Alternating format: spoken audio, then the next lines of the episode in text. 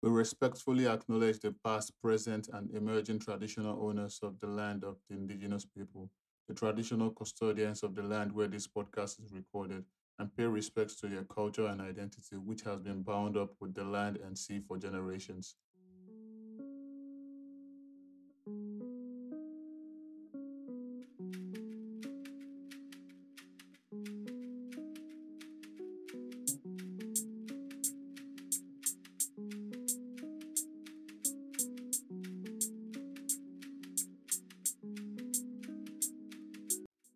Hi there, welcome back to Yarns and Vibes. It's your girl, Dami, and I've got my two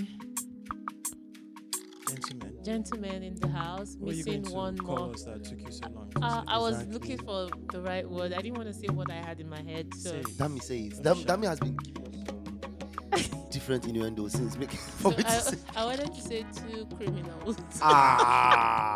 Well, I didn't want to say it. I didn't want to say it because I don't want it to be misconstrued. I don't think you can misconstrue criminals. Criminal is a criminal. Yeah, a criminal. It'll be in a criminal way. As in, you can understand. No, but that's not what I'm like. Partners in crime is what I wanted to do. Yeah, all right, yeah, that makes sense. Not like okay. Thanks for explaining. Okay. Yeah, that makes a lot of sense. All right, so can you two introduce yourselves? I mean, you seem a bit overly calm today. Are you okay?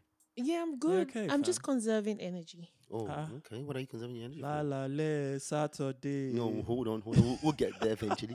What are you conserving your energy for, Dami?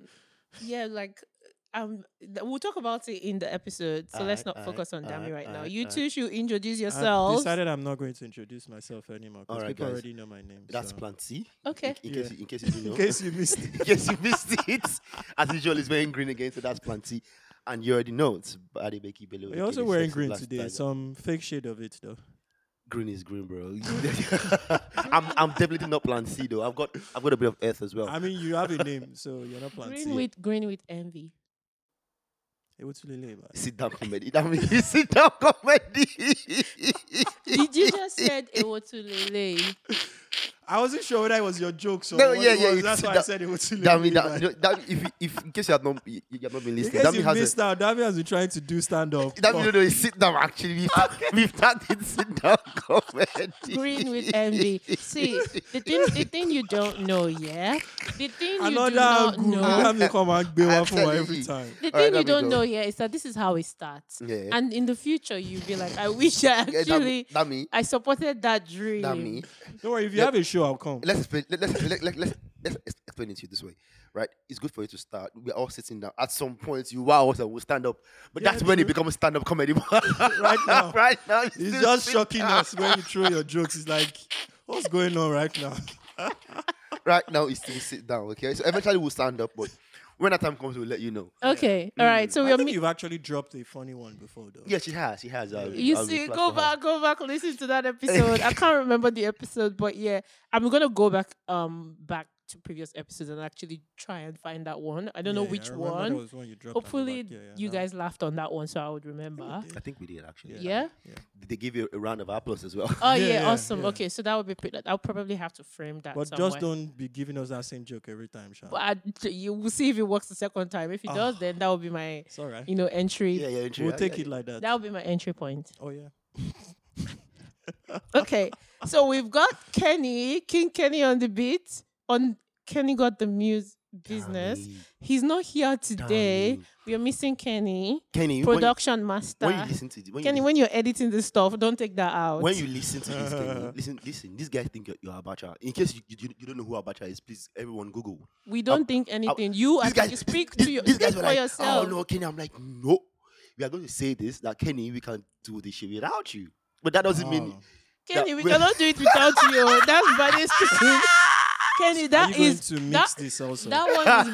is Bade speaking. Kenny, I can do it.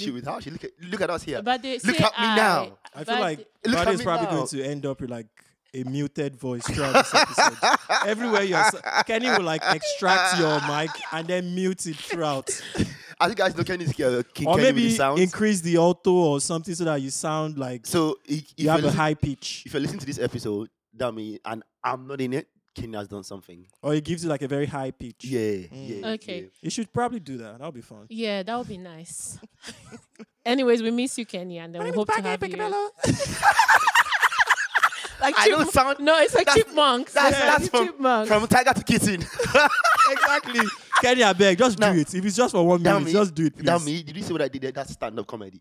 No, we missed it, so it's not stand-up. Okay. You can't be blowing your Kenny, own please horn. Do it. If just for like a minute. Mm. Just punish Buddy. Because the rest of us are saying like, we miss you. And then he's like, nah, we can do that. We don't miss you, fam. We don't miss you. Kenny's like, Mr. Abacha, guys, let's do this. No, we don't miss you. I don't miss you. We. I speak in French. We. This is not a collective movement. I speak French. We. Okay. We don't miss you. I hope you're not trying to make a joke out of that, though. I speak French. Damn me. I feel like that was your joke. That was your joke, Dammy. You're not making a joke, Dammy. But don't worry. No, you'll get there. We're laughing eventually. We are laughing. At some point, we'll stand up. Yes. Okay. So give you a round of applause. All right. Thank you very much for that. So welcome back to those who are regulars. We do appreciate your time, and I hope like you've been having a wonderful week so far. How did your week go, Dami? My week. You said you were gonna tell us. Yeah. Okay, so yeah, you said I was. Did you? What did you say? Can't remember. You're looking a bit morose. Morose. What's happening? Okay, I know. I feel like I'm just really tired, so I usually try to conserve energy these days. I try not to do too much physical activity that takes up my energy, mental energy. I think for me, for people who know me well, you would know that. Everything I do deals with my, like my number one resource is my brain. From my work, everything I do is definitely my brain. I'm not saying that some people don't use their brains, but I mean 100% of the time my brain is actively working. You do a lot of mental exercises. Yes, yeah? So a lot of mental exercises. So what that also means is that I get exhausted mentally, and once I get exhausted mentally, that trickles down to the physical exhaustion, plus then the physical exhaustion itself. Yeah, mental fatigue actually just causes your whole body just tires out. And I think people underestimate mental fatigue. So people think that if you're mentally exhausted, it can't translate to the physical part. From an enduring perspective, if you're mentally exhausted and obviously you're tired, you just can't do anything. You can't bring yourself to do anything. People just look at you and call you lazy. I think that's you tend to have that that someone has been doing so much, or because people can't see them physically doing it, but they're doing a lot of mental stress, and then they're just there and they're just tired. I think that's also happens to people that have got anxiety as well. Their brain's working. I feel like we've thrown out a lot of words that we probably should give proper definitions to. So for people that do you want to do the dictionary definition? Well, look, I feel like because you both have been talking about this while I've been listening, so maybe it seems like you know more about it, and probably should define what. Okay, so my definition of mental exhaustion. You mentioned anxiety. And my definition of mental exhaustion is. And I did give a bit of context to that. I work 90% to 100% of the time using my brain. So it means with thinking, brainstorming, reading, writing, bringing up ideas, planning. I use up my mental, mental faculty, for lack of a better word. Yeah, so and that exhausts me at some point. So I get tired mentally. Sometimes it comes in the form of headaches, sometimes physical tiredness, sore muscles. And you're just I didn't work out, I didn't walk miles, but I'm just physically tired. And sometimes my eyes cannot even stay open. So it's just probably twitching or just sometimes I'm receiving information, it's not processing. That's when I get to that point where I'm I'm mentally exhausted. And then my mental exhaustion always pairs up with physical exhaustion. So once I'm mentally stressed or tired, then I can start seeing the physical attributes. Like, you know, physically, then I get so tired physically at a point. So that's what I mean by mental exhaustion. It's like when you go to, maybe if you've gone to the gym and you've like worked out your muscles and you're very sore and you're tired from like physical activity, just imagine that in terms of your brain. You know, you've exercised your brains and you've exercised, sorry, not your brains. We have just one. So you've exercised your one brain, right? That means you could have two. In case you have two brains, please hit me up. I need one extra as backup. You can just go to octopus. Octopus, I think they have, what, 6? They've got a brain in each of the tentacles. Well, so that's basically what I mean by mental exhaustion. I hope that that's probably provided some definition to whoever is listening. Yeah, so look, I think, from my perspective, obviously, maybe because I also work in that industry, I realized that a lot of I work in the I don't see disability industry. Not care. Like, yeah, let's just say I work with the NDIS, right? So, and I'm up there and like back and forth. I understand that there's a lot of disabilities that we as Africans would not particularly recognize. So a lot of times you just see people, and I'm talking about this from my own perspective, from what I've seen. We just see people, say for example in Nigeria, we can see a kid that is not learning well in class, doesn't understand things that's happening, and then we tag that kid Olodo, you know, or that kid might just have dyslexia, or that kid just has a developmental delay. So those things we don't get to see them back in Nigeria, but here, it's people understand it. It's more understood. People talk about it, and then they actually care for those things. And then there's for example for kids, there's a lot of therapy for them to go to. There's a lot of therapy for them to actually make them up to speed. So it's not a function of when we're in Nigeria. Kids get beaten or kids get bullied and called Olodo or this or that because, you know, they're not meeting up to expectations or they're not where their peers are. But really and truly, it does have some form of intellectual disability. And I feel like we as Nigerians, I don't want to say Africans because when you said, I don't know what happens we in the African country. We are Africans. But generally as Africans, we don't I'm African. We don't talk about that. Was that statement controversial or what? It's like we can't even say as Africans on this spot. It's like we can. Sorry to cut you. I just because you're laughing. I'm just checking in on you to be sure. Yeah, I mean I'm African. I don't have to. Okay, but when you scream it for that to be known. But you don't want to make references about other African countries if you don't know about it. Yeah, that's fair, because my experience and growing up is Nigerian. Okay. Yeah, I can't. But we have a lot of similarities. You would think so. Exactly. That's an assumption. Exactly. It is. I'm not going to say it's not an assumption, but obviously from seeing things, from visiting other African countries as well, I've visited other African countries as well, so I can tell you, there's a lot of similarities. So it's the same. It's the same thing where. You see a kid has a disability that we all know, but in Africa... Do we know, though? Okay, I'll give you an example. Growing up in Nigeria, there was a kid in my class. As an adult, I realized that kid had developmental delay. Sorry, a kid in your class, but as an adult? No, like a kid in retrospect. Okay. As an adult, I now realized that kid had... a developmental delay because, and that the reason why I was able to find out is, again, working in this industry, I've come across kids that are like that, and they go through a lot of therapy. What year was this for you?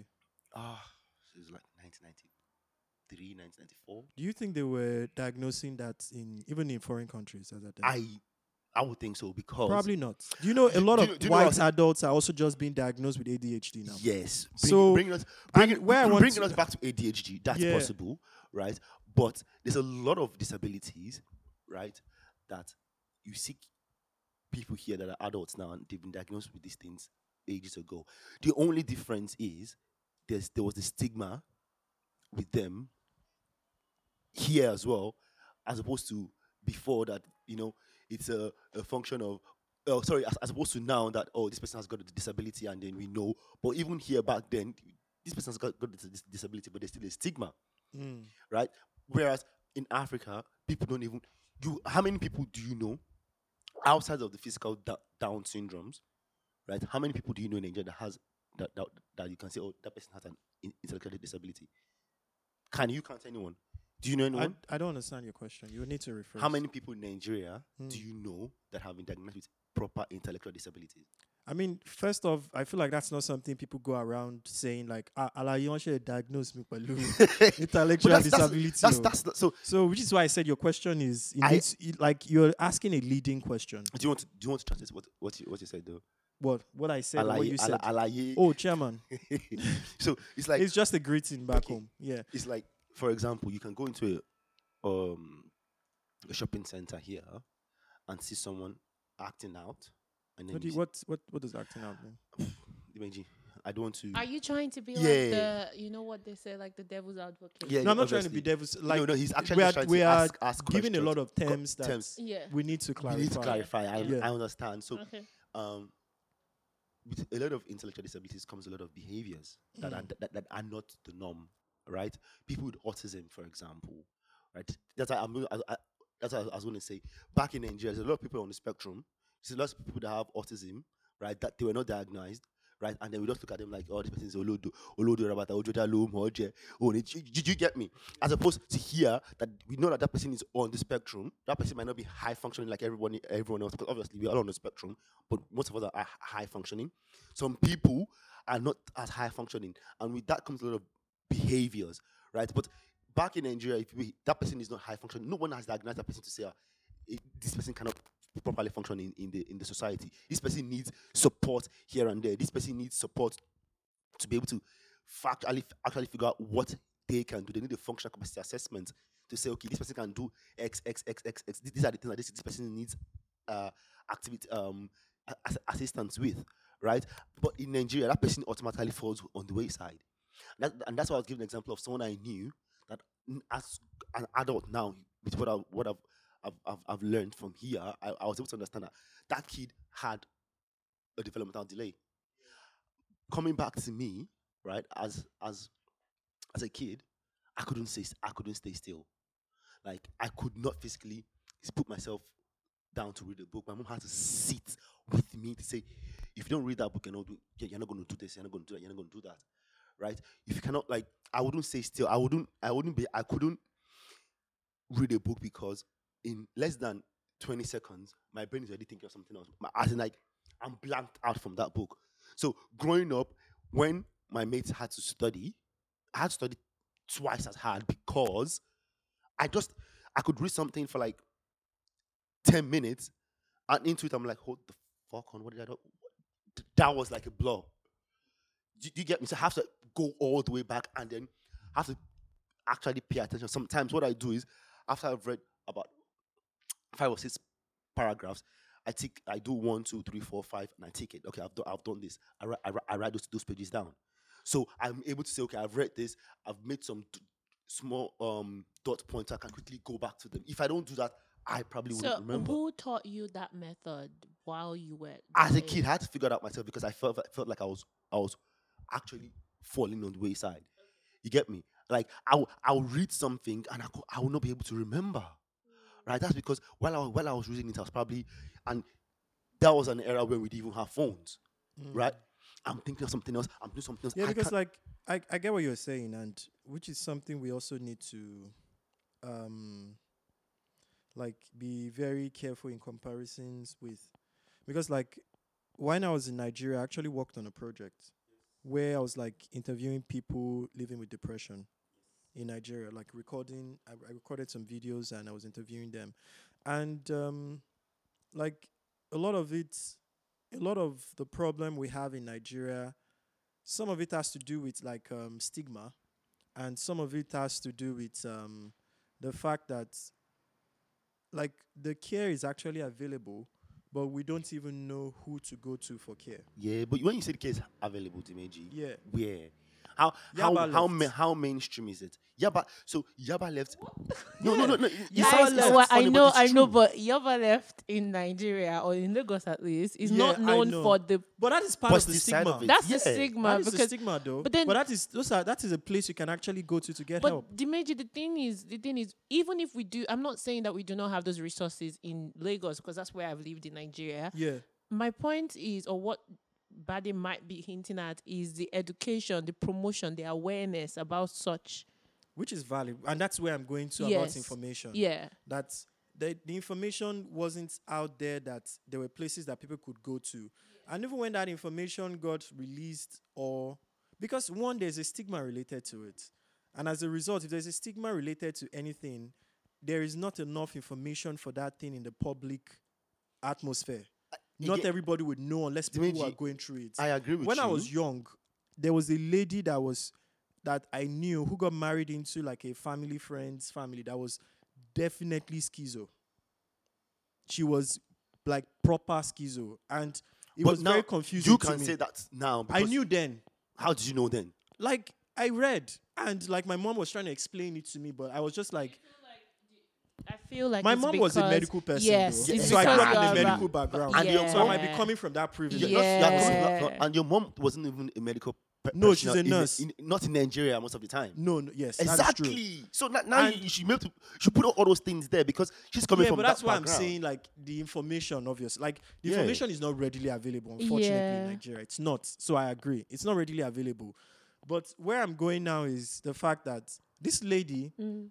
Was, even when they were trying to get help for her, no, she would be like, no, she's fine. She didn't want it. That denial. It was just, there was denial and stuff like that. There's denial anywhere with any doubt. Like, yes, there is the fact that there's not a lot of care in Nigeria. Yeah. That's, and Africa, wherever. And then there is the fact that there's not enough information. There's the fact that there is, those are facts. Zero awareness. Zero awareness. There's the fact that there's massive stigma. And as a result, even people who are dealing with these things are not even able to go get help. And then there's also then the fact that sometimes even when it is obvious that something is happening to people, they by themselves start like seeking alternative measures to take care of it instead of actually going to get the proper help. So which is why I'm saying like there's a lot of factors that are coming into a lot of factors. But look at it this way. Let me ask you. Let me guess. Just again.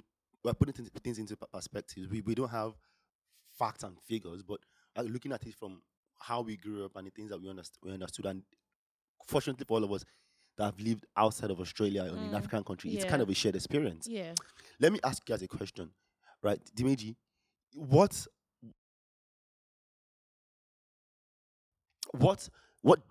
disability, Dimeji, would you say has proper awareness in Nigeria? Disability. What form of disability would you say? Because the only thing I think that has proper awareness, and that is because that's a valid question. I'll think about it. People look at it and people see it. Do you know what you mean? No, we're not even worried. Do you know what people that are blind? That's the only. I didn't realize you're talking about physical disability. Yeah, I'm talking about disabilities across board. Only blind people in Nigeria have a school. Okay, and people that are deaf as well. Wesley, I know there's Wesley's for people that are deaf, and I know there's Pacheli for people that are blind, and that's only I know about it. Again, I'll speak about what we are. I know that's only in Lagos, and I also got to know this again because my high school I had a lot of blind people that had there was a Braille center there. They did a lot of stuff. I used to read to them so they could type it out and all that. So that's how I got to know that information. But outside on the street, you see someone that is blind, and people just laugh at them. Mm. There's another funny thing, Dimeji. Well, see, just hold on, Dimeji. Let me just. Yeah, sorry. Another funny thing that you guys need to understand is, even the so-called big organizations that are international do not even cater to these things. Have you gone to any Nigerian bank and there's an accessible wheelchair to get in? Okay, so only recently. GT Bank always had stuff like that. I worked at GT Bank. How they always had that accessible. Dimeji, I can pull out. No, it just happened. I can pull out. Receipts. And this is something I wanted to say. Like it's very hard. Like let's not try to just carry Nigeria and then start making comparisons with other countries. Yeah. Now, for instance, we couldn't have assisted in some of the banks because we had sliding, we had those doors. That's what I was going to talk about. The security doors. They don't have that here. So it's very easy for you to be able to allow people to go in without assisted doors. So like when we are making these comparisons, we need to be very particular about what we are comparing. But the side entrance is the ones that have, I think it's the GTB that has. But I know GTB had the assisted stuff with like the at the side entrance or a back entrance, so which is supposed to be so in other banks because people that are on wheelchairs want to access the bank as well. Okay, but before we go into like just let's because you did make mention of the fact that you know we are comparing, I just want to probably maybe distill that idea. We are not literally putting one country and another country side by side. No, I'm just saying like when we're making this these statements, just to realize that there are reasons why some things are not working as they should in a proper society. So when we say those things, we need to like put it as a second statement that maybe this is why this isn't working. Absolutely. So we are stating the problem. We're not just sitting here and just like a bunch of people just talking about problems and nagging. We are stating the problems and we are also stating the cause. Why that might be obtainable in that situation, why that might be the cause. So, for example, you've done a very good job by identifying that the probable reason why most banks would not have accessible entry points is because of the need that security. Yeah. And that might not and no be one is robbing banks, yeah. They do. Actually. Let's even leave Australia that we are currently located. Let's face Nigeria for a moment. We'll still move. Okay. So that's not probably happening because that's not the priority of banks at that point.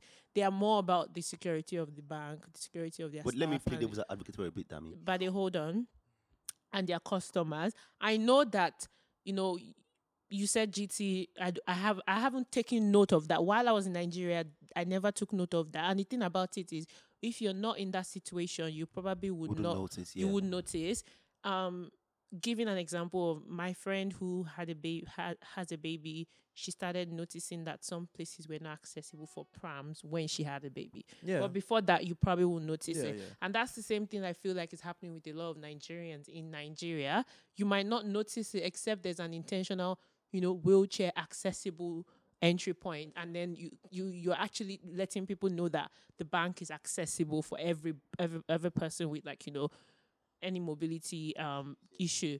But I would say that, you know, hopefully, because I've not been in Nigeria in a long time, hopefully banks are considering that, not just banks, organizations. Everyone. It's not just, I think it should be considering government parastatals because those are like the mainstream, that's like the first call for everyone. All government parastatals. That's what I'm saying. Dami, I always played devil's advocate when Dimitri was talking. He said in a normal society, Dimeji, a normal society has people with all forms of disability that they were born that way. So a normal society should think and cater to them, irrespective of security, irrespective of whatever the circumstances, those people are still part of the society. I don't know if what I'm saying makes sense, but obviously, like, using Nigeria as a point of view, obviously, there's this stigma, there's this, that, and those people are naturally coming out. But when the ones that know these things actually come out, they should have the opportunities. The reason why I used that as an example is last year I was reading an article, and the guy has a YouTube and video as well of a guy, he's on a wheelchair and he did like a day in his life getting around. He's a journalist, so you can imagine how hard it is for him because he needs to go around people, get back and forth, and a day in his life, bruv, it was stressful. In Lagos? Yeah. It was so stressful because he needs to have his own personal cab guy. He needs to have money to be able to pay this personal cab guy. This personal cab guy should be able to carry his wheelchair. This personal cab guy has a bigger vehicle carrying to help him carry his wheelchair, put it in there, and then help him get into the car back and forth. So that you can imagine him doing this 5, 6, 7 times a day, right? But and then you work in the disability sector, don't you? Yes, I do. How much is this sector costing the Australian government?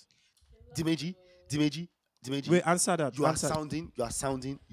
What I'm explaining and what you are saying is different because no. Where I'm going is the fact that Nigeria can't afford all these things you're saying. Dimitri, we are again playing devil's advocate. You are saying not. Nigerians can't afford. Nigeria as a country. That's what I'm saying. Nigeria as a country can afford. Yeah. But are these people not Nigerians? They are. So should they be successful? But like, should they be successful? Governance in Nigeria is so messed up that. We can't afford all these things you're describing. But you look at it from how much is it costing the government? But it's costing the government and it's also providing a lot of employment. So it's still money coming back into the government's coffers because they are taxing that same money that they're giving out and people are using it to get employment. They're taxing that one, so it's still coming back. So it's a function of a system that works. Well, we don't have a system. That's what I'm saying. We don't have a system that works. It's a function of building a system that can cater for every single person. We have the capacity because in Nigeria, yes, we do. Okay. You know what? Seems like you've been out of Nigeria for a while. We'll cut that part where Bani was talking about. It's about the system that works because that looks like a political campaign to me. You know? But I'm not campaigning. It's not a political. It looks. It sounds to me. 72. No, it sounds to me. Nah. What it sounds to me is like you're trying to propose something for the government. No, I'm not. No. That's actually something you can actually. Propose it. I can, but even if I do, I'm not because the people like now. what you're saying. The people that can sponsor that and make it work in Nigeria are private individuals. Yeah. Like GT Bank, for instance, since I've known, has been sponsoring like autism in Nigeria, funding research and doing a lot. I know about that as well. Yeah. Before I joined, and they've always been doing that. They do Autism Week. They go to schools and do awareness. Sorry, my mic just keeps going on and off. Why are the private organizations now, let's just say we'll leave the government out of it in this for the purpose of this discussion, why are the private organizations not now like doing the bits that they can do? So like GT Bank is doing what they're doing. Can't another organization do something similar? I can mention GT because, as you said, I work there. Yeah. So but I can't say. They might maybe Access, the rest of them might be doing something. But like look, that we don't know about. Maybe we don't know. Obviously, it's not enough. I agree with what you're saying, that it's not enough. And I'm not saying people living with disabilities should live as second-class citizens. But what I'm trying to say is Nigeria is so messed up that, I mean, we can't, there's so much unemployment, there's so much that telling Nigeria to now go and focus on people living with disability or provide all of those things for them is like, we know it's not going to happen. Yeah, but... So when you say focus, it's not focus. It's just about putting inclusion, including them into the system. I'm making people understand that. And I totally get that, but I am also aware of the country I left. True. Yeah, and but I'm not going to start making assertions about things that are not going to happen in the country. Okay. Anyway, to bring us back to what we are talking about, Nigeria has gotten to a point where. Well, I think it's the Gen Zs. I'm not throwing any shades to Gen Zs. Yeah. But we have. We have psychologists that prefer online solutions that have sessions with people and all that, but it still brings us back to the same thing we're talking about. This shouldn't be. It shouldn't be that because I have depression, I have enough money, then I should go see someone. It is expensive. That's what I'm saying. Yeah. Okay, because that was what I found out. Like when I was interviewing people living with depression in Nigeria, some of them stopped. Because like they couldn't afford it anymore. Okay, which is where government, for instance, should come in play. Because like in a country like Australia, for instance, the government can fund things like that. Yeah. But even like the government doesn't fund it fully. Even here, you can probably only get like 12 sessions. Or how many sessions can you get? You can get 20 sessions. It was 10 pre-COVID, now 20 after COVID. 20. Yeah. 20 and who says 20 sessions is gonna be enough for you to be fine? Yeah, but so you if you get 20 sessions, let's rephrase to 20 per year. So every year it's still again. What I'm trying to say. So it's still very expensive here too. Yeah, it's expensive everywhere, but the government has put that option. The government has subsidized it for a lot of people. Someone that earns the average the minimum motorcode here. Can still afford it, right? Someone see how. Sorry, damn it. You know, I'm not going to use them. I'll use myself as an example. I go through like as I was telling you guys before the pod. I was speaking to someone at my work, and I was just we're going back and forth on symptoms, on, you know, behaviors and all. And I realized that there's a huge possibility that I might have ADHD. A huge possibility, I said, guys. But growing up, I sat down one day, and I was, after I spoke to this person, I just went, I did a recap of my life real quick, and I realized, like, what the fuck? If I had known this earlier, I probably wouldn't have made some decisions that I made. I have no regrets whatsoever in life, but I'm like, what the fuck? If I had known this earlier, it would have been a lot better for me, right? If I had known this earlier, I probably would have not taken medication, or probably would have, you know, because there's so. I mean, obviously, you just know how to. You know how to manage the symptoms. As opposed to me telling you, I'm trying to study. I have to write down the page, blah blah blah blah. You know, so but that was my own. No, but like what I would say is like you shouldn't also shoot yourself, because it's also possible like some of those things you're saying are new information that research has just brought out and probably wasn't available when you were growing up. Yeah, exactly. Just playing devil's advocate. No, it's true, but no, it's not about playing devil's advocate. I asked you before, is devil's advocate? You're actually making a lot of sense, you know. But now that this, no, like it seems like I'm being. Yeah. That's what I'm trying to say. These things are out there now. But it's like, as a Nigerian, we are only talking about this. Again, I'll use myself. I'm only talking about this because I've lived in Australia for this long, and I'm working in this industry, and you know, I'm working in the space that I'm working that opened me up to a lot of different things, right? I'm here, I'm there, I'm lasting with different people, I'm advocating for different people, and that's why I was able to understand these things. A lot of people in Nigeria are going through this stuff, right, and they have no clue, right? So it's like. You want to say something? Yeah, so I just wanted to like ground us, because you know we've talked about like context, which is culture, with its stigma, with all of this the conversations that we've started off with. We've given a bit of context as to how, you know, why that might be the case in Nigeria. Now moving on from Nigeria, we've all just moved from Nigeria and we've arrived in Australia in a new space. A lot of us have brought like cultures. We've brought, like, you know, stigmas from our countries. We've brought, like, you know, belief system. Because I still have found people who have moved from Nigeria into a Western country that still do not believe in counseling and all of that. That's what I was gonna say. They still believe that counseling should be done for... The help is available. Now the help is available, yeah? The information is there, the resources are there, the promotion that we said doesn't happen. They need to believe that they have it first, actually. Yes. So then, we're not talking... And because I something I wanted to mention when we were talking about Nigeria, and I know I said we should move away from that, you know, we should travel. You're taking us back. Yeah, but I'll just take us back a little bit just to make sure... We are going back to Lagos. Or Emirates. More Dubai. We are just going straight from Melbourne to Lagos. Damn, I think that's on an expensive ride back home. Quickly, business class, quickly. Oh, okay. Wow. Oh, business class, okay. It's like 35 grand. Yes. No, business class. No, it's not like, up to 35. 10, yeah. Wait. Yeah, that's just that. You can actually fly it if you save up for it. Yeah. Yeah, it's not that. It's not a big deal. Don't worry. Let's do the quick trip. Yeah, quick one. A lot of... We should not completely discard the fact that counseling is still something that does occur in Nigeria, but in a different form. Parents and pastors. Pastors, religious leaders, and are majorly counselors. That's not their job, though. I know that's not their job. And they give wrong advice. Because it's not their job. I'm not saying they are not mental health experts, so definitely that's not their role. But... That's still something that Nigerians would turn to if at all they do feel that they need help back in Nigeria. And that's just me setting a ground, you know, record to why someone would now move. So let's take our flight back to Melbourne now. Yeah. Okay. Someone would now move to Melbourne and not want to rely on those resources by actual mental health experts. Instead, would probably want to go back to their pastor. You know what's even funny, right? So what's your question? Sorry. No, it's not a question. Did you follow my trip, or you were just interested in the business class? I was interested in like the summary of what you were trying to say. So the point I'm trying to make is that people have moved. We've all moved to a Western country now. These resources are available. The reason why we probably didn't know that this existed back in Nigeria was because there was no promotion, there was no awareness around it, even if it existed. But now you've moved, now you are in a new space, because now I'm speaking to people that are here.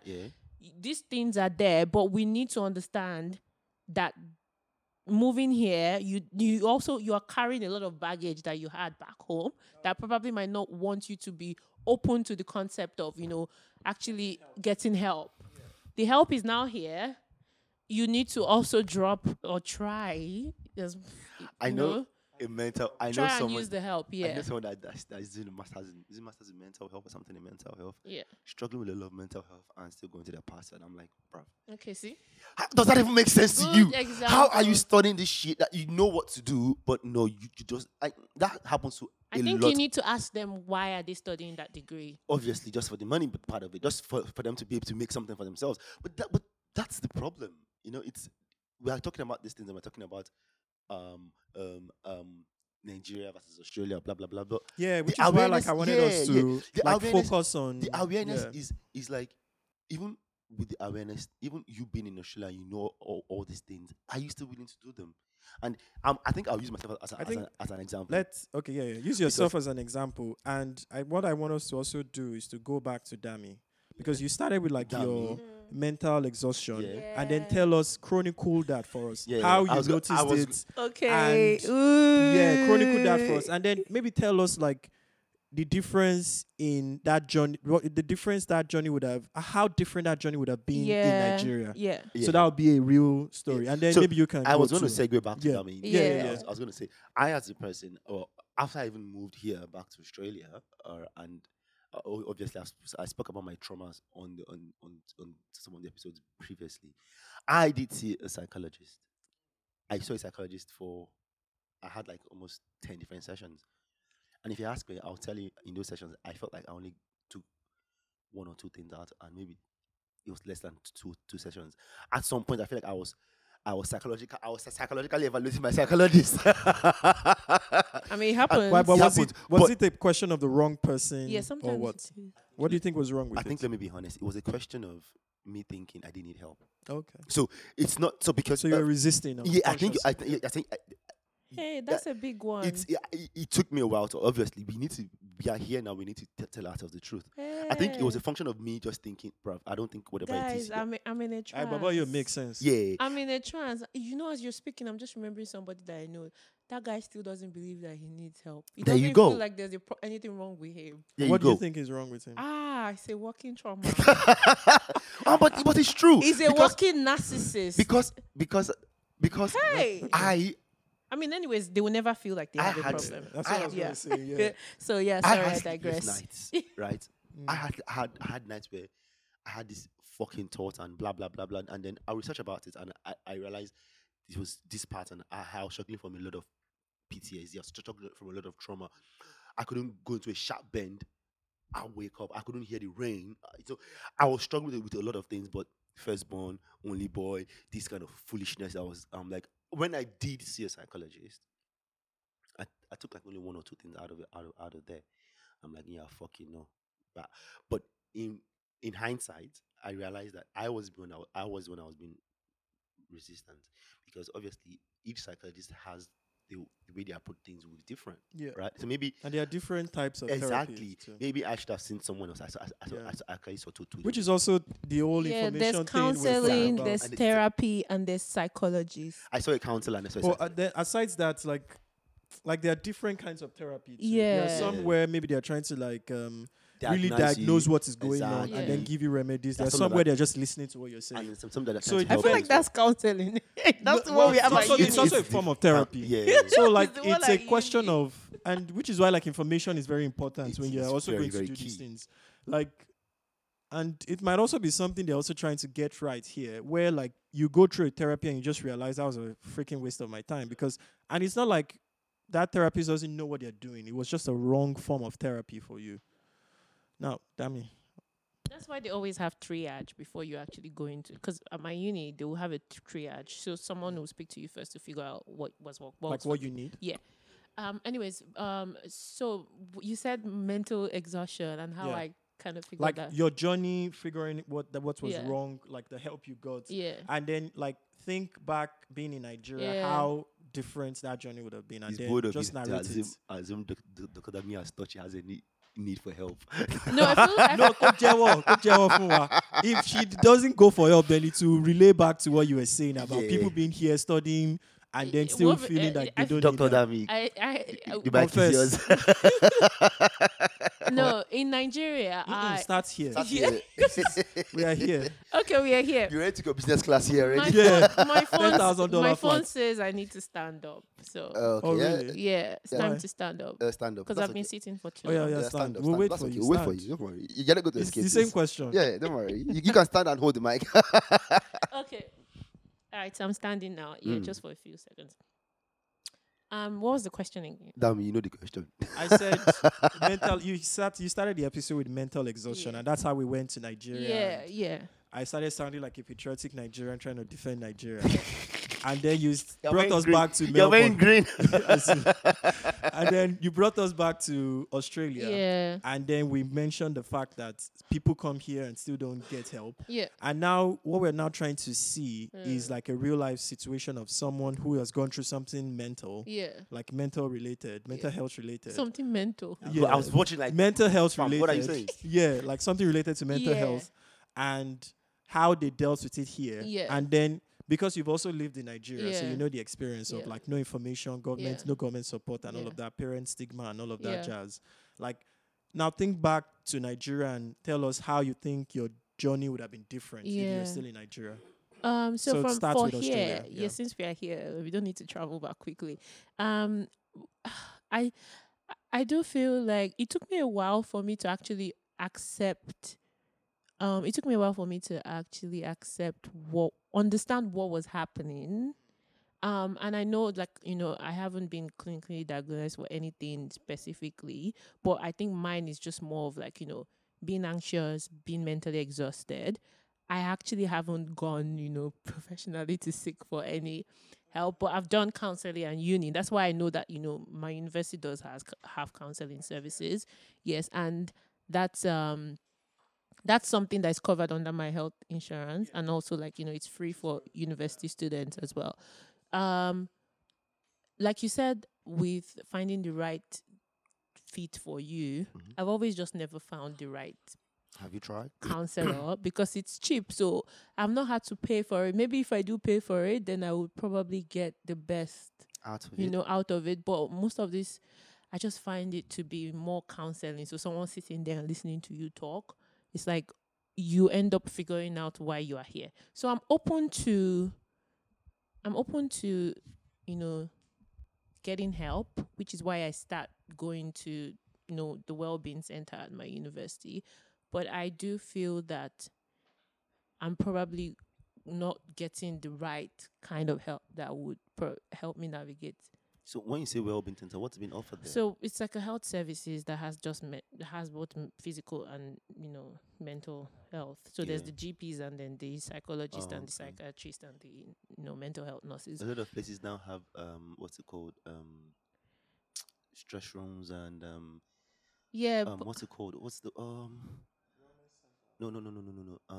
so like timeout room. No, yeah. So it's like a timeout room, but oh God! Okay, we'll leave you. We'll leave you with that one. So I do feel like, to be honest, you can probably get the gist from the way I sound. Yeah. I haven't figured it out. Is that because you're not ready to, or you just feel like you're fine and you can figure it out? No, obviously, no. Okay. I don't think that I feel there's a part of me that feels that I can figure it out. So I do a lot of reading and researching as to, you know, how I'm feeling. And that's why sometimes I know this is mental exhaustion. Sometimes I get the triggers, you know.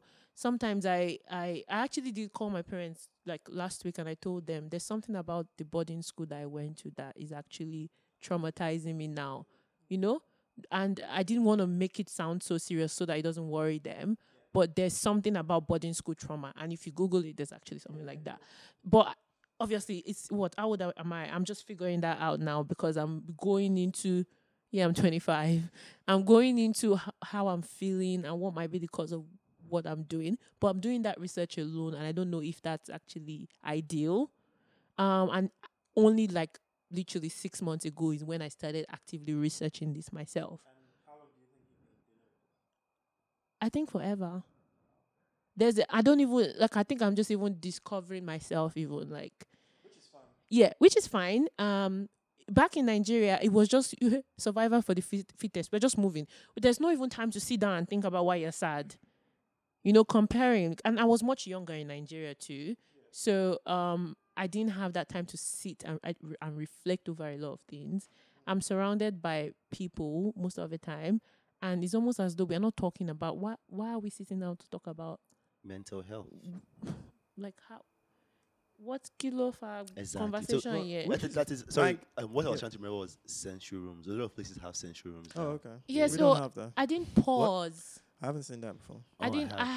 In Nigeria, I wouldn't pause to sit down and say, why am I acting this way? And even do this whole 6 months. Yes. Yeah. Why am I doing this way? What might be the cause of this? For example, I started learning how to drive now. I'm driving on the road and I'm seeing trucks left and right and I'm almost dying. And that's trauma from Lagos truck drivers.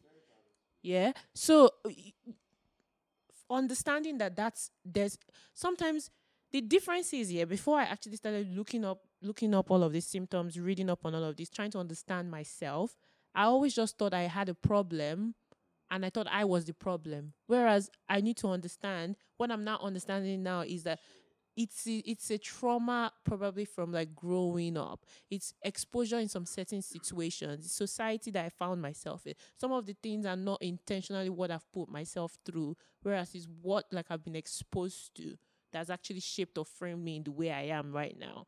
And that understanding that most of the time it's not just me has also helped me to navigate situation and be very kind to myself.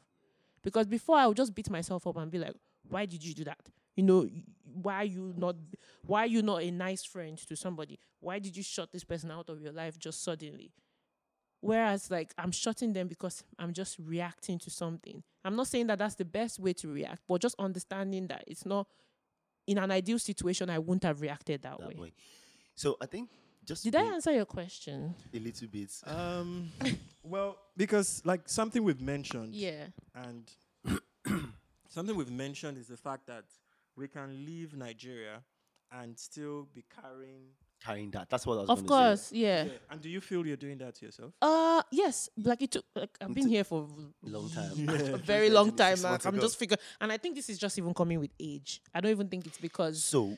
I think it's just because I'm getting much more older and I'm taking my time more to, understand things. That's why I've gotten to this point. I don't think I would have gotten...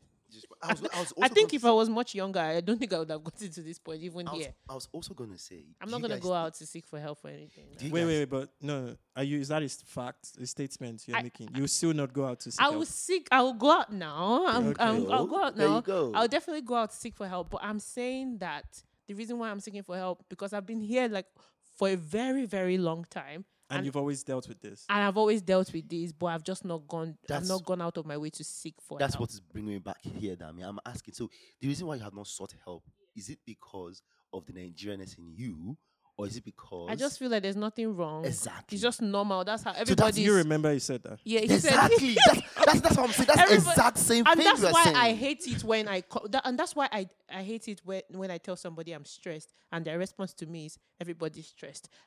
If you do that to me, I'm going to cancel you. But because I know everybody's stressed. Everybody's stress levels are different. Not even that. I am talking to you right now that I am stressed. The other everybody's that are stressed, they can have their own time, a moment to talk.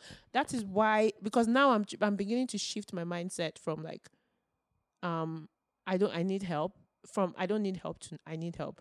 From everybody is facing problems to yes, I am facing my own problem. Doesn't mean that because everybody's facing it, it should be normal. Because that's how I felt. If everybody has their own problem, everybody has their own issues.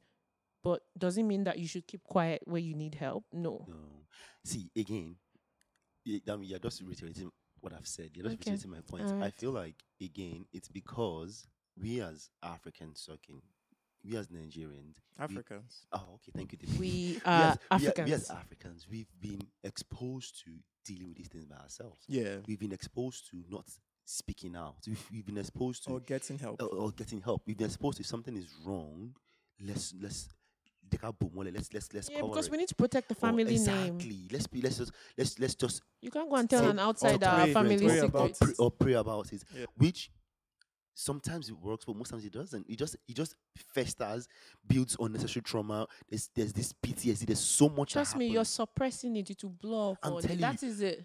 Suppression. we can. I had a friend. Can suppress it. But we can boom on it. I had a friend. He was my neighbor growing up. Right. Sorry, I'm just taking us back and forth. He was my neighbor. We're back to Nigeria again. Are we back to Nigeria? You didn't tell us now. Like, he was my neighbor growing up, right? But he was. I don't use the word. No, hold on. I don't use the word. No. He had a disability. He couldn't speak and he couldn't hear. He had a learning, speaking and what's it called, disability, right? Deaf and dumb. But I don't use that word, right? You know. So his parents hid him. When I tell you his parents hid him, huh? His parents hid him. Like his parents. When I say, you guys don't understand. Like, what do you mean hid? Like. We like, so I got to know him because we grew up like he was my neighbor. So people used to fetch water. You know how he's gonna fetch water. People did fetch water from their house. Like you see, him wanted to play, but his sister to tell him to go back inside, do this, do that. They literally hid him. When we were playing soccer on the street, he wants to come and join us, but his parents they didn't let him do stuff. He could because he couldn't obviously he couldn't communicate. Right, he had a speaking deficiency. He couldn't, you know. We could have learned sign language. I could have learned sign language because of him, because he was my friend. I don't know if what I'm saying is making sense, but they didn't. The society didn't give us the opportunity to even help him because his parents were when they wanted to help him, right? I have a distant cousin as well, and it took me coming to Australia to realize that he had autism. He's had like proper autism, but he was the last child. You would not see him in gatherings. You would not see him. He's always in the house, always in his room. They didn't encourage him to come out. I don't know if what I'm saying makes sense. I mean, it makes sense, but I just feel like, you know, it goes back to what we said about, like, you know, no available resources, exactly. Stigma. I mean, the parent, you know, let's also put ourselves in their parent position. They were probably around our age, while we were kids. So between 30 and 40. They probably also do not know how to approach that situation as parents of such kids. I mean, obviously, like what the parents have done in that situation is despicable. Yeah, I know it's despicable. And let's not encourage it. It's even the funny. Let's not encourage it with culture or lack of information. That was despicable. Hide your child. Horrible. Yeah. It's the norm in the society. There's a lot of people that you probably would know that they've been in their house for years. Did you know that $10? Yeah. He has a kid that's got autism, but we only just started seeing these kids out there when there's more awareness about autism. Yeah. Because copy has been out here for a very long time. We didn't know she had a brother that had an intellectual disability, right? But that's the reach. They've given him all the care. They've given him all the people that don't have that money. They feel like it's a problem. AD, it's our grandfather's great-great-grandfather. Exactly. It's a curse. Like it's our great-grandfather's uncles, aunties that is flying, that is holding. Do you understand? They will beat the living shit out of that kid so he can go to normal. It works 2% of the time. Let's not flog a dead horse. It's fucked up. Like dealing with the choir. Yeah. Like dealing with mental health in Nigeria is like living in Nigeria itself is extreme sport. Exactly. So not now talk of like dealing with like legit mental health issues. Like but you're almost on your own. Yeah, exactly. Because like if you're unfortunate to have like those crazy parents, like Badi was describing, that was hiding their parents, you're fucked. Hiding a kid. Yeah, you're like literally fucked. But because they would justify hiding the parent. Look at me already saying like that they don't have resources. Yeah, like you were also trying to justify it for them, and I was like, don't do that. Don't do it. Yeah. So like, I feel like if you're as soon as you get out here, it's depressing. But right? Yeah. You feel like you have something, share with someone. Yes, for share you with all someone that first. Here. I'm not saying share with someone, just random people. Immediately, you have family. No, but members. Like a lot of companies even have like employee EAP programs. Yeah. So and so it's free. Yeah, and it's free and it's very very just discreet. Take the number and call them and see whatever you want to say. No, but you also first of all need to accept that you have something. Yeah, that's how I said. You need to speak to someone. Are you speaking to yourself? Yeah, obviously. See, one way or another, we are all speaking to ourselves because this affects. Diveji seems to be the only person that is like, you know. No. It's not like I'm not saying. Like, I'm so self-aware that I don't know that I'm dealing with some stuff. Too. Yeah. But, like, I use my EAP. Oh wow, you do? I've never used mine in my workplace. Use it. I've never used it. Let's call them now. I've never used it. It's weekend. Are they open? Yeah. Open 24/7. Call them now. No, it's okay. Are you really calling? Eh? No. I'm not saying on the phone. But I already. You can call them in the middle of the night. They might not have like the right person to speak with, but if someone would always be available to listen and would document. They'll do a triage. As you said. Yeah. And there's always an on-call therapist who might not be the right kind of therapy for you, but like the person will still listen and then try to jot down. Then they will now be like, okay, this is the right person you should speak with.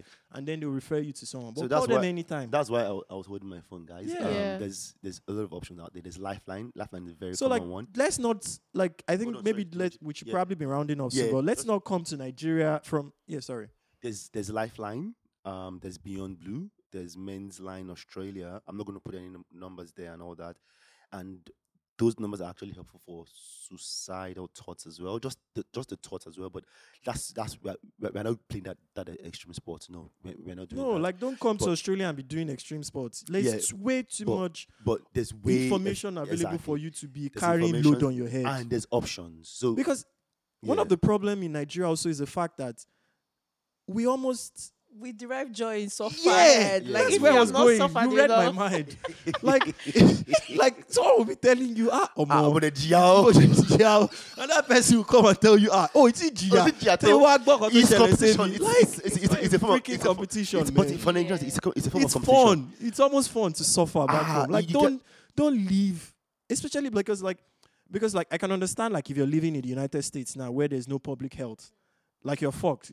You have to pay for all of these things we're saying is free in US and some other countries. But you can't be living in a country like Australia that gives you all those facilities for free.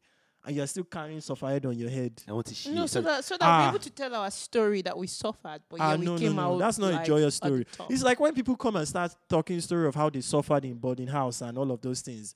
And they are proudly talking about it. It's our scar. No, we carry our scars around. It actually triggers me. So in case you're listening to this podcast and anything we've said so far has triggered you, call your EAP. Please seek for help. There's Lifeline, guys. Mm-hmm. There's Beyond Blue. There's MensLine Australia. There's Kids Helpline, and there's the suicide one. But even if you don't know what to say, just call them. If you call Lifeline, I think it's 131114. If you call Lifeline, they can just direct you to the best. Yeah, please. We are no more in Nigeria or in Africa. It's really important. Whatever it is preaching. No, it's true because it's sad that people can still come here and. Clearly dealing with a lot, and with facilities available, and not open up, and still be carrying it around it's extreme sport. It's the Africanness, unfortunately. I understand that. Being a student, for instance, it's stressful. It is. Yeah, being a foreign student in this country is stressful. Do you know that when I was a student, I never took extensions. I never took But now I'm a teacher and I'm seeing a lot of students take extension. I'm damn, why didn't I use all of these opportunities? But you wouldn't know. I knew they were there, but I was just no, I'm going to make sure I submit my assignment because I'm strong. I'm telling you. Then add the academic stress alone. Add the fact that a lot of us, we said we had enough money to pay for tuition, but you got here, you still have to do you're still struggling, you're working. You're trying to send money back home to some people as well. There's just, you know what's funny? Nah, man, please. So, if you're out there and you're struggling, when I was in UTAS, right? And whatever happened to me. Did you know that the school refunded me? I did four courses. I failed three and I passed one. Do you know they refunded me the full amount of the three courses I failed? Three, whoa! Wow. Yeah, because how is anybody supposed to pass? How am I going to do that? I was dealing with it a lot. But did you reach out to them though? I didn't reach out to them until someone said, "You know what? You should." So when I went for the counselling. The psychologist was like, you can actually tell the school that this is happening to you because you're going through a lot. You're going through a lot. You're dealing with no expectation on you. Dealing with this, dealing with that. If you're going through a lot. That was a lot in a short time. Yeah. And then I just went there and I got all the evidence that was required and bruv, they paid me up. As soon as they paid me, I'm like, you know what? I'm in a good country. Fuck you. I'm dropping out. I want to be the next big again. I feel if we're living now, but if I'm going to end this podcast, this episode with anything, it's the fact that whatever it is you're going through that you brought from Nigeria, now that we are here, please just speak up. Like, there are free resources that the government provides, and you don't have to be a permanent resident or anything. Yeah. In fact, if you're a student, you have your health insurance. Your health insurance will cover it. Yeah. And if you're a permanent resident, well, you are good as clean. Like, reach out and don't carry anything from, even if it is stuff that you brought from Nigeria that you're now still, like, as you said, it's starting to now impact you. Here. Like, just speak up and talk to someone, please. Let's not. Suffering is not a sport and it's not championship. It's not Premier League. We've had this episode. We've had this episode and you want to be the Haaland of the Premier League. No, please. Don't be highest goal scorer. We've had this episode. Drop the load. For a while, but we didn't speak on it because we didn't think we were qualified enough, first off. And obviously we didn't want to just, throw it out there. It's mental health. It's a very wide spectrum. But what we plan to do is actually get a mental health professional to come on the podcast. Like, they will listen to everything we've said and then pick out things. They'll pick out things. They'll pick out some pointers to figure out, okay, this is when you need help, some stressors that you probably wouldn't see or probably wouldn't understand as a black person, because, hey, that's where we are coming from. As you that you've lived most of your life in Nigeria and you're here, you're going through so much stress that you probably wouldn't know that this is the reason why this was happening. Yeah. So we'll try to get someone to come and help us with a bit of pointers here and there, and then we just try to help each other out. Like, that's what we're here for. That's it for me. Adebeki Below, the sexy black tiger. But yeah. All right, it's your girl Dami signing out. Peace out. See you. Dami signing out on the high note. I like that. Signing out on the high note. Peace out.